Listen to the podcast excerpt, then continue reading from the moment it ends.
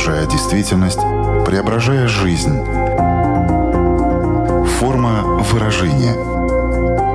Программа о том, как мы проявляем себя в этом мире.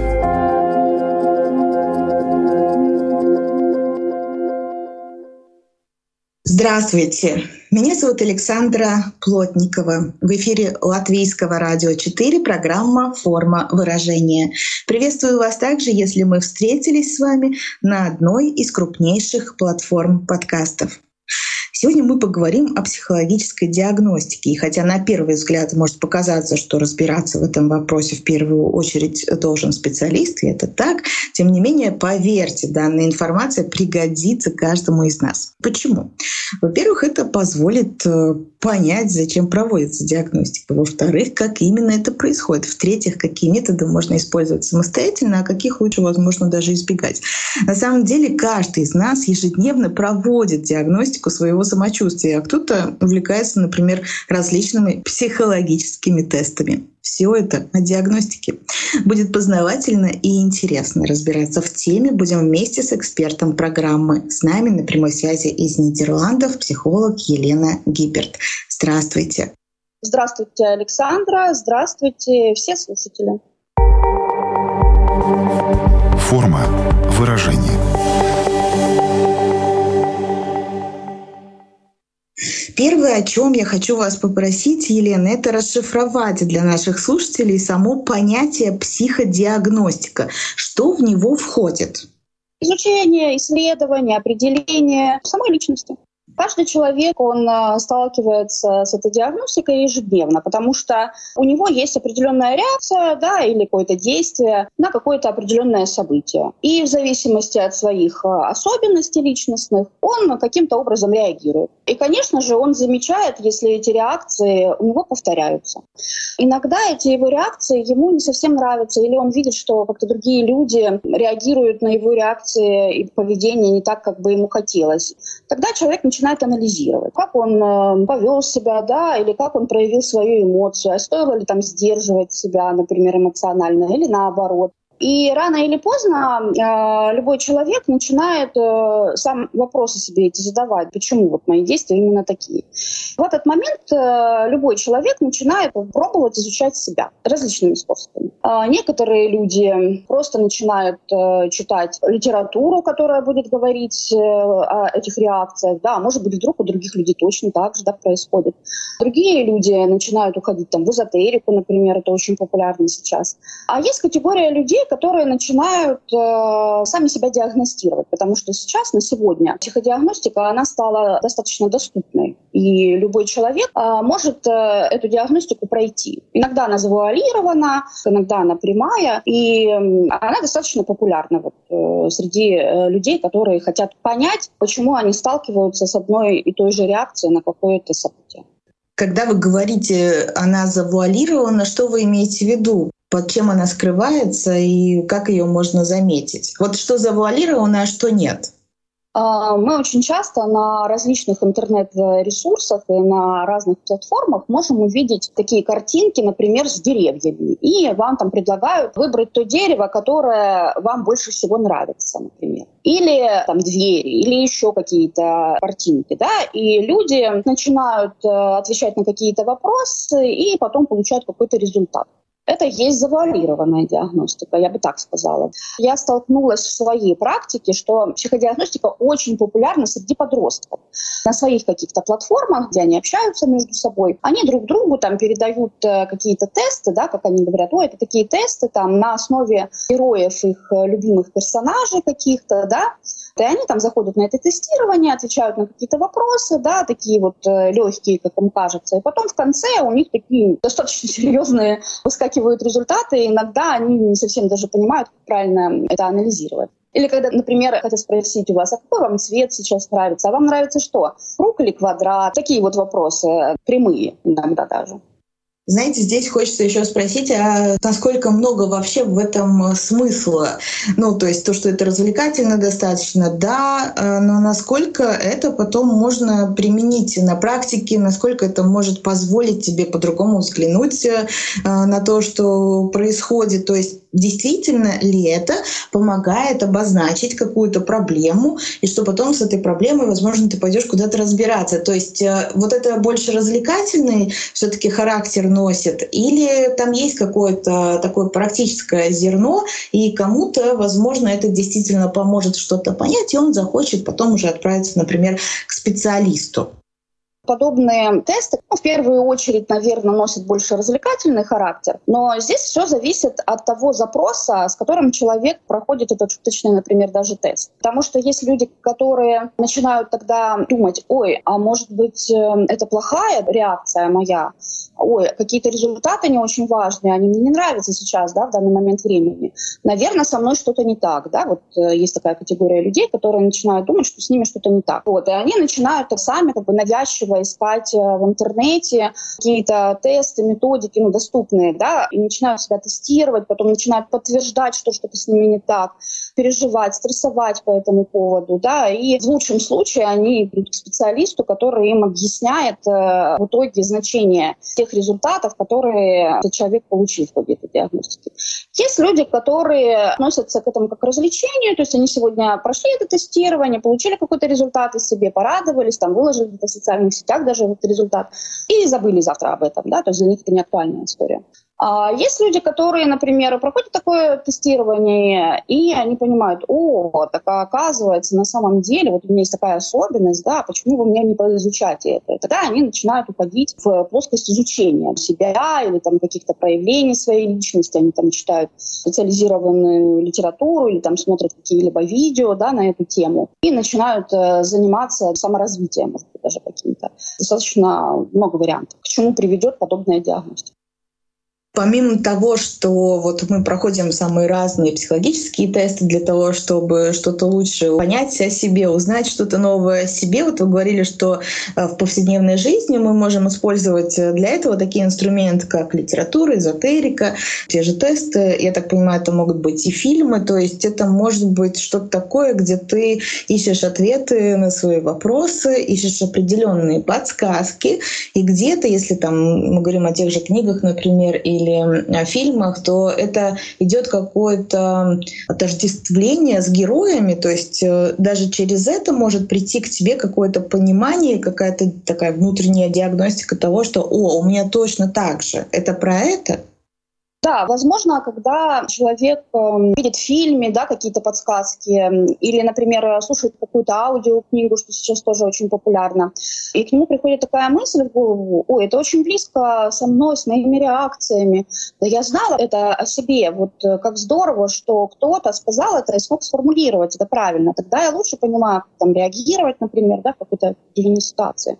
И это хорошо, это здорово, но я все-таки как специалист больше про то, что а, если у человека это вот на уровне игры, да, такой вот, э, я что-то узнал про себя, мне интересно, ну и дальше он живет, в принципе, это никак не влияет на его жизнь, да, отлично. Но если у человека действительно есть какие-то сложности, он это понимает, да, даже проходя простые тесты, которые доступны онлайн, вероятно, он видит, что те его реакции, они каким-то образом отражаются на его личности, на его взаимоотношениях с окружающими, да, например, а, на его даже продуктивность в работе очень часто так бывает, да, на его взаимоотношения там, с коллегами или еще на что-то, ну, то есть ему это доставляет какой-то дискомфорт определенный то я бы все-таки рекомендовала идти к специалисту и уже со специалистом проходить э, качественную э, диагностику для того, чтобы определить действительно, есть ли какие-то вопросы, которые вот нужно со специалистом решить. Давайте тогда сейчас обсудим, что же такое качественная психологическая диагностика, в чем она заключается, как работает специалист. Я так полагаю, не всегда человек приходит с каким-то конкретным запросом. В любом случае, даже если приходит, порой бывает, что под этим запросом скрывается, может быть, что-то другое. То есть это такая большая археологическая работа, которая предстоит. Вот как она осуществляется? Что вы делаете, чтобы точно понять, где что болит и с чем надо э, что-то делать, помогать? Тема психологической диагностики проста и сложна одновременно. Объясню сейчас. Почему она проста? Потому что она давно изучена, она понятна, она схематична, и, в принципе, для специалиста, который владеет навыками психодиагностики, все понятно. Ну, как бы ничего сложного в принципе, в этом. Почему сложна, объясню. Потому что на самом деле наши люди, ну, особенно те люди, которые живут в странах постсоветского пространства или воспитывались да, в этих странах, у них есть особое да, такое отношение вообще к самому понятию психодиагностики, вообще к психологии, да, к психиатрии, к психотерапии, вообще ко всему у них есть какой-то определенный страх. А вдруг мне сейчас там что-то такое обнаружат, а я надо будет э, проходить э, какое-то сложное лечение, и вообще я же не дурачок, да, ну, в общем, очень много э, разных вот таких вот страхов у людей на самом деле. Поэтому очень многие делают перенос, э, например, психодиагностику накладывают на медицинскую диагностику, да, и думают, вот сейчас мне поставят какой-то страшный диагноз, это будет стыдно, страшно, и там лечение какое-то, а как же я кому-то скажу, что я там пошел к психологу. Но на самом деле в этом нет ничего такого страшного в диагностике. И а, в зависимости от э, направления, в котором работает э, психолог или психотерапевт, эта диагностика, она может быть разной. А, есть классические тесты, ну или методики, их можно так называть. Есть э, те методики, которые вам будут понятны, то есть есть вопросы, и есть очень четкие ответы на них. Да, там да, нет, не знаю, какие, какие варианты ответов. А есть, это очень популярно сейчас, огромное количество таких опросников или таких методик, которые вы делаете, но вы не понимаете, какой результат потом в конце может получиться. Их в психологии называют проективные методики. Вы можете просто что-то рисовать, например, или вы просто можете ассоциировать какую-то картинку, например, или вас просто могут попросить сделать что-то. А, вот, а в результате ну, грамотный специалист э, очень много вам потом скажет, про что это было, да, и что-то вот про вас может рассказать. То есть есть абсолютно разные методы диагностики. А, то, что касается запросов, обычно на первой консультации, если вы уже записались к психологу, вы пошли, естественно, у вас есть какой-то вопрос, какая-то причина, проблема, ну, что-то такое вас привело к специалисту. И понятное дело, что на первой встрече, кроме того, что там специалист с вами контакт устанавливать, а, ему будет важно понять, кто вы и какой ваш запрос. И часто так бывает, что люди приходят э, с запросом одним, а на самом деле вот в ходе диагностической беседы там, или консультации, или даже прохождения этих тестов Выявляется, что причина совсем не та, с которой изначально человек пришел. Каждый специалист, э, если у него есть достаточно большой опыт, а, сам подбирает себе инструментарий. То есть каким образом ему легче диагностировать человека. Это зависит от очень многих факторов. И от возраста человека, и от того запроса изначального, с которым он пришел. Если это, например, маленький ребенок, то, может быть, даже и не будет специалист проводить каких-то там тестов сложных. Он просто понаблюдает, э, задает какие-то вопросы, сделает какие-то такие игры, которые вы даже не поймете, почему он делает эти игры, это психолог. А психолог уже на основании этого сделает какие-то свои результаты и обязательно вам расскажет об этом. То есть все зависит от э, человека, от его запроса. А насколько вообще продолжительный это процесс? То есть можно ли за одну консультацию понять, что не так, возможно, в каких-то случаях да, в каких-то может потребоваться больше времени. Вот просто от чего зависит, как быстро специалист может э, понять, в чем дело? Это, кстати, вопрос очень часто задают э, клиенты, вот когда они изначально записываются, конечно же, спрашивают то время, вот, которое, например, я как специалист э, потрачу на первую диагностическую консультацию. Я обычно ориентирую, что это будет примерно полтора-два часа. Никогда не могу сказать точно, потому что все зависит от э, ну, самого человека. И, конечно же, от квалификации специалиста. Да? Если специалист очень давно работает, у него достаточно большой опыт, то у него есть уже свои какие-то маркеры, которыми он определяет, какую методику, например, сейчас дать или какой вопрос сейчас вот нужно сформулировать и так далее. Сначала, конечно же, должен пройти период какое-то установления контакта. И здесь мы же все прекрасно понимаем, мы все люди разные, и вот зависит от того, сколько нам потребуется времени. Иногда бывает и одной встречи часовой недостаточно для того, чтобы вообще начать. Есть такие клиенты, которые приходят, и они вообще не готовы никакой диагностики. То есть им изначально надо вот просто поговорить, да, вот эмоционально высказаться и на диагностику мы тогда с ним переходим только на следующей встрече. Но в среднем, ну, лично мне, как психологу, то, чтобы понимать, с чем мы работаем, мне нужно где-то примерно полтора часа. Интересно также, вот как клиент реагирует на полученные результаты, потому что вы сказали, что нередко бывает так, что человек приходит с одним запросом, и ему кажется, что у него, возможно, трудности вот э, в этой плоскости находятся, а вы в ходе диагностики выявляете совсем другое. Вот эти беседы уже после, по результатам э, психодиагностики, насколько часто вы встречаете какое-то сопротивление? Нет, нет, это не может быть. Или люди чаще соглашаются и говорят, да, действительно, действительно, я вот думала ведь, э, что это вот так, а на самом-то деле совсем иначе. Это очень хороший вопрос. Э, его, кстати, задают очень многие и коллеги, в том числе, и сами клиенты. Все зависит на самом деле от того, насколько вы смогли установить контакт с этим человеком, то есть насколько вы смогли расположить его к себе, а насколько ваше мнение вот для него может быть авторитетным. Это первое. Второе. Часто, когда люди идут, например, на прием к психологу, они как будто стесняются, понимаете? Ну, как бы стесняются из себя, и этого психолога, что ж такое, что же он мне там скажет, ой, а вдруг он мне что-то такое страшное выявит там, или еще что-то такое, да, и вот эти вот страхи иногда человека заставляют придумывать вообще какой-то такой запрос, который вообще никак не относится к его проблеме. Знаете, человек идет издалека, а на самом деле а, выявляется какая-то совсем другая проблема, и человек потом говорит, ну да, вообще изначально это был моя, мой главный запрос, но я не знал, как это правильно сформулировать, не знал, работаете ли вы с этим, думал, может быть, это проблемы какие-то у меня более серьезные, мне надо там уже к другому специалисту, да, более узкому идти.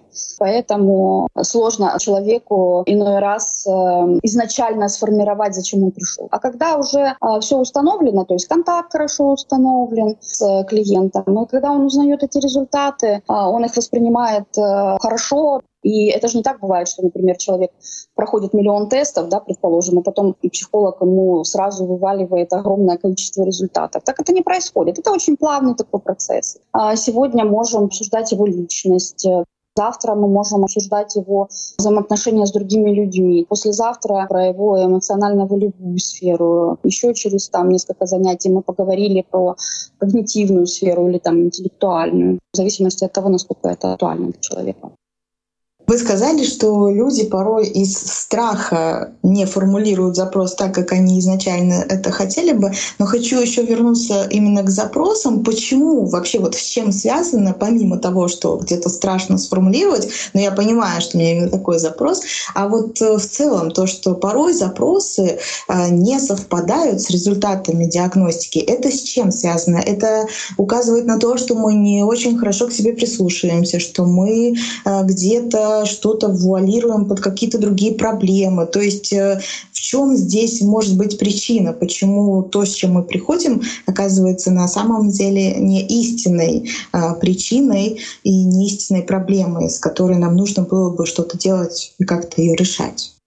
Вы знаете, человек приходит э, с каким-то определенным чаще всего поводом, и нам приходится с ним самостоятельно идти к причине. То есть что-то сейчас случилось. Вот сегодня у человека, например, э, случился конфликт с его второй половинкой. И они считают, что они, наверное, не совпадают характерами, все плохо, в общем. И они вот приходят э, к психологу и говорят, помогите нам, наверное, надо развестись, Обычно в таких случаях начинается проводиться семейная диагностика.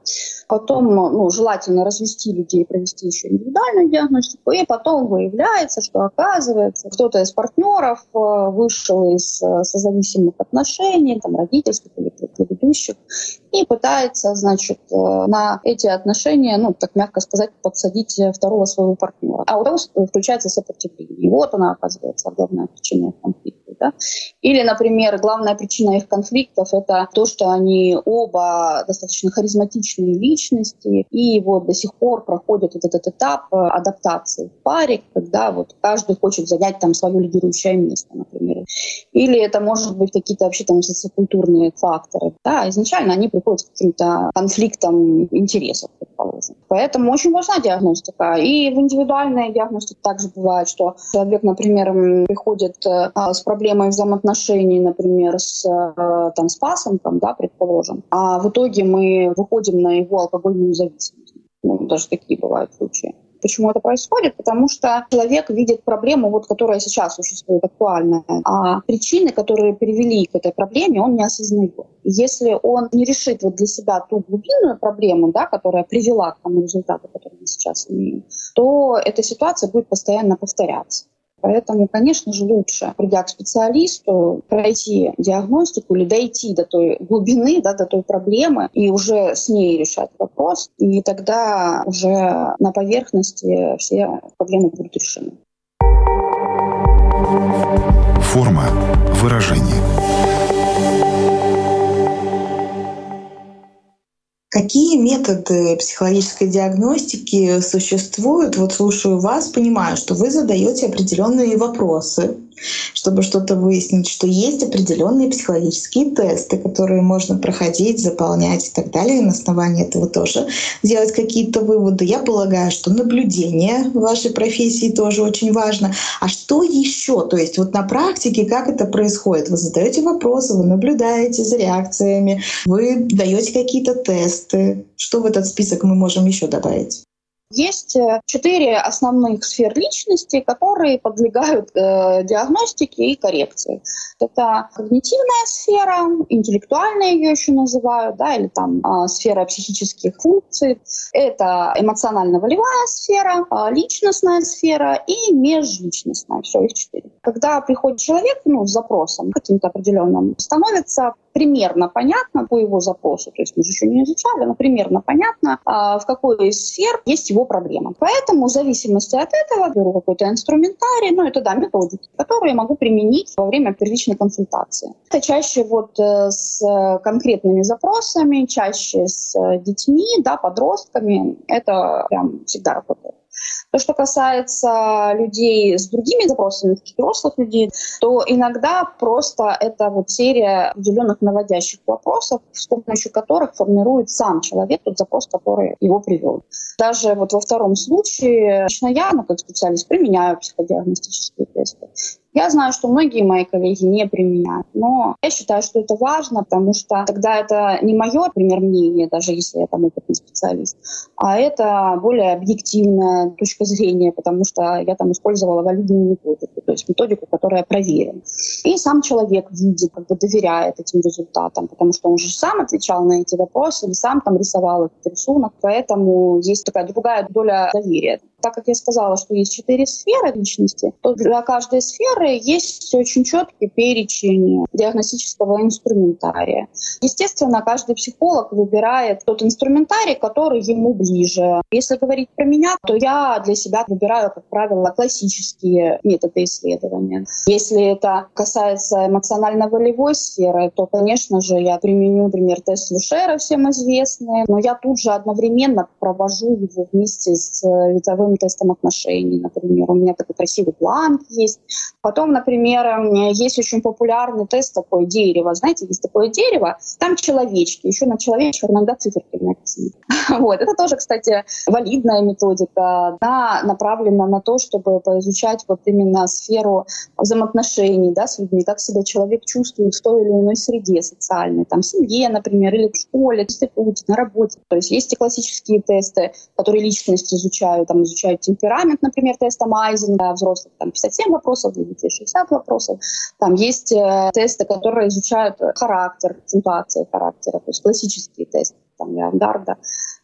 Э, есть тесты тоже классические, которые изучают уровень развития психических процессов, особенно вот деток, когда приводят, часто задают эти вопросы о развитии ребенка, по развитию познавательных процессов, таких там память, внимание, мышление, восприятие. Там очень часто применяются тоже классические тесты 10 слов, например, культурная проба. Ну, я могу долго перечислять. Я не думаю, что нашим слушателям известны эти методики, вот прям на слуху, чтобы они были. Но на самом деле очень часто так бывает, что клиенты проходят диагностику, а потом говорят, ой, я видел где-то в интернете, ой, а вот это интересно. Тем более некоторые диагностические методики можно потом и как коррекционные использовать, особенно если они направлены на изучение вот познавательных процессов. Да, действительно, спектр очень широкий, инструментов очень много, и, конечно, все зависит, ну, как их в том числе и комбинировать в той или иной ситуации. Но вот скажите, все-таки есть ли какой-то риск, э, когда человек что-то делает самостоятельно? Вы говорили о том, что вот эти психологические тесты, многие доступны в интернете. Вот, знаете, большой соблазн все-таки пройти, что-то новое себе узнать, понять и так далее. В этом нет ничего такого, или все-таки есть что-то, что может нам навредить? То есть, может быть, я неправильно истолкую эти результаты? Или это действительно на таком уровне, что ничего страшного не случится? Ну, проходите в эти тесты, если вам так интересно. Если там какие-то подводные камни, о которых мы могли бы сегодня предупредить наших слушателей. Конечно, огромное количество подводных камней на самом деле, потому что э, есть люди, которые изначально уже находятся в состоянии, которое требует э, ну, определенной коррекции. Например, у человека была серия стрессов, или э, человек пережил серьезную травму психологическую. И э, из-за своего страха вот идти напрямую к специалисту, или там он считает, что это сильно дорого, это неудобно, ну, по разным всяким своим страхам, они боятся да, прийти. И вот таким людям э, наиболее опасно на самом деле проходить диагностику самостоятельно самостоятельно. Потому что они могут там себе такого навыявлять, что а, еще к большему стрессу себя приведут, понимаете? То есть вообще могут загнать себя в депрессию. Потому что увидят что-то такое страшное, как для себя, как оценят это как что-то такое ужасное, да, и начнут это культивировать себе. У меня был такой клиент, который пришел ко мне уже с седьмой попыткой суицида. То есть у него уже была седьмая попытка демонстративного суицида. Потом, когда я начала ему задавать вопросы, выяснилось как раз, что он вот э, начал в интернете проходить э, всякие разные тесты. А у него что-то в жизни не складывалось, там с девушкой расстался, какие-то вопросы были там связаны с э, покупкой квартиры, а вот с работой что-то как-то не так там было. Ну, в общем, большой достаточно у него а, был комплекс проблем каких-то. Вот. И он начал заниматься самокопанием, а, начал проходить э, тесты, которые в свободном доступе, выявлял себе очень много всяких разных проблем, которые у него есть, то есть читая результаты, концентрировался на негативных негативном, да, потому что изначально заходил туда, думая, что у него есть какие-то серьезные проблемы. Он находил себе кучу проблем и решил сам себе помочь. А, накупил, значит, себе книжек из серии «Сам себе психолог», начал там уже увлекаться какими-то медитациями и довел уже себя до состояния глубокой депрессии. Он когда ко мне пришел, ну, был такой максимально разрушенный как личность. Если вы видите, что что-то происходит, и вам хочется там себя надиагностировать, и вы начинаете вдруг находить какие-то страшные вещи про себя, или вам кажется, что это страшное, то лучше к специалисту сразу идите. Вот, э, не нужно сидеть и бояться, и культивировать свои какие-то отрицательные стороны своей личности. Действительно, очень многие люди будут концентрироваться на каких-то негативных моментах, которые они в этом могут усмотреть, и опасность существует. Так что, пожалуйста, будьте осторожны. Ну что ж, вернемся к тому, что психодиагностика завершена, вы получили результаты. Вот они вам указывают на что? На основании этих результатов можно выстроить карту, как мы будем двигаться к решению этой проблемы. То есть какую роль играют результаты психодиагностики диагностики э, в дальнейшей работе психолога, психотерапевта. Для вас это как такая база, на основании которой можно тогда уже двигаться дальше и делать это очень эффективно.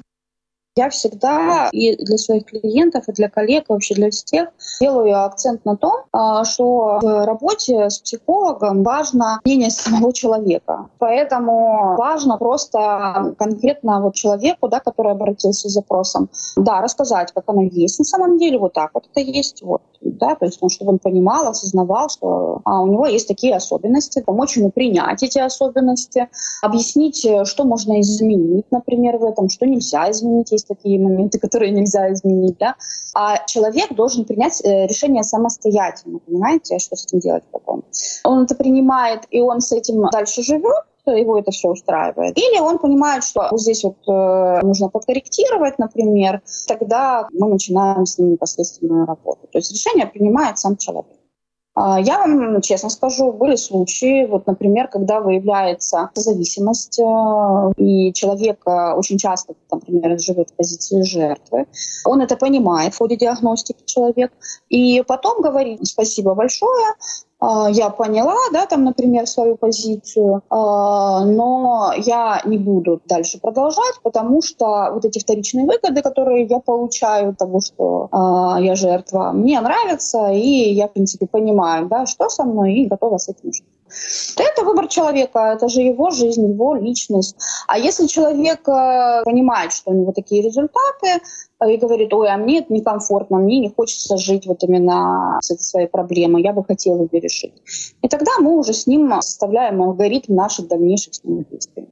Я считаю, что любой специалист перед тем, как начать непосредственную работу с клиентом для достижения результата или для выполнения запроса, просто обязан провести диагностику для того, чтобы а, опираться действительно на те знания, которые у него есть про этого человека. Ну и у человека должны быть обязательно знания о том, а, что он изначально имеет. То есть без диагностики, я считаю, не, может э, быть начата вообще какая-либо терапия. И человеку будет понятнее, да, что он лечит ну, с помощью психолога. И психологу, соответственно, конечно же, будет намного проще работать с человеком более осознанно. Хочу также поинтересоваться у вас, возникают ли какие-то сложности в процессе психологической диагностики или в целом это те методы, которые ну, вы выбираете, исходя из того, э, что актуально в соответствии с той или иной проблемой, с которой пришел клиент, и здесь никаких трудностей не возникает, потому что вы просто очень точечно знаете, что выбрать.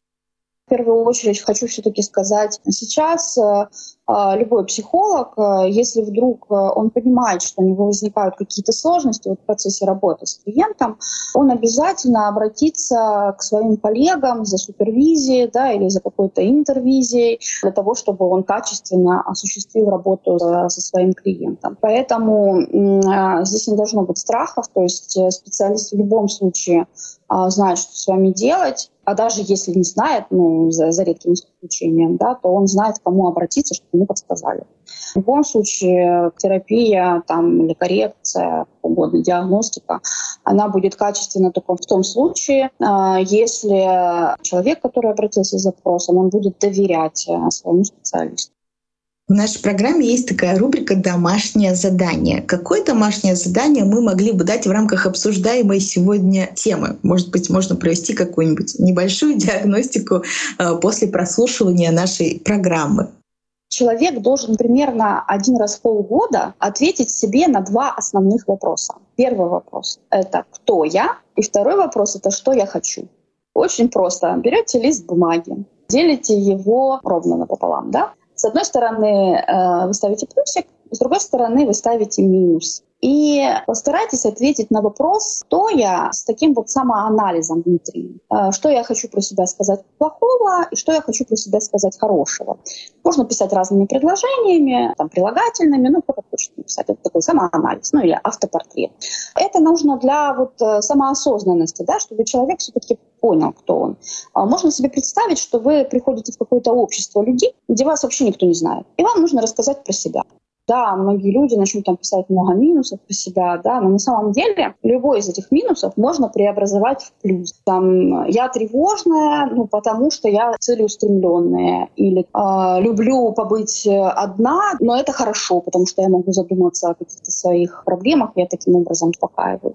Это первое задание. А второе задание — переворачивайте прямо этот листик да, и пишите вверху так «Я хочу» ставите двоеточие и пишите вот все, что вы хотите. Вот все свои пожелания записываете, да, там я хочу и там то-то, то-то, то-то. Иногда вот, вот эти ответы на два этих важных вопросов, это и есть самая крутая диагностика и терапия одновременно. А почему это важно? Потому что любая терапия, даже самая терапия, да, если человек не хочет быть специалистом, но он хочет как бы, помочь себе как-то, она начинается с самопознания и с самопринятия. Очень важно человеку понимать, кто он такой, чтобы он остановился да, в какой-то определенный момент и включился в себя. А, потому что на самом деле каждый человек должен понять для себя, что он живет свою жизнь. Он не живет жизнь за кого-то, для кого-то. Он живет свою жизнь. И, в принципе, я тоже это озвучиваю своим клиентам всегда. Я говорю, вы родились для того, чтобы быть счастливыми, понимаете? Но ну, вы должны быть счастливы. А, наверное, самое большое счастье — это вот когда человек может ответить на себе на этих два вопроса. Кто я что я хочу. Замечательно. Вот на этом мы сегодня и поставим точку в нашем разговоре. Такая оптимистичная нота у нас э, получилась. Я думаю, что базовое представление о том, что из себя представляет психодиагностика и почему она так важна, мы сегодня точно получили. И помогла нам в этом разобраться психолог Елена Гибер. Резюмируя все то, что мы сегодня обсуждали, хочется ли вам в заключении еще что-то подчеркнуть или просто что-то пожелать нашим слушателям? Хотела бы всем слушателям и вам, Александра, пожелать э, жить и радоваться. Это, с одной стороны, звучит так э, просто, э, но с другой это совсем-совсем э, непросто. Но здорово, когда получается именно так. Будем к этому стремиться. Желаю вам того же, Елен. Я, Александра Водникова, на этом прощаюсь с вами ровно на одну неделю, чтобы встретиться на радиоволнах или на крупнейших платформах подкастов Apple, Google, Spotify. Выбирайте место встречи. Буду вас там ждать. Хорошей вам недели. Пока-пока. Отражая время, изображая действительность, преображая жизнь. Форма выражения. Программа о том, как мы проявляем себя в этом мире –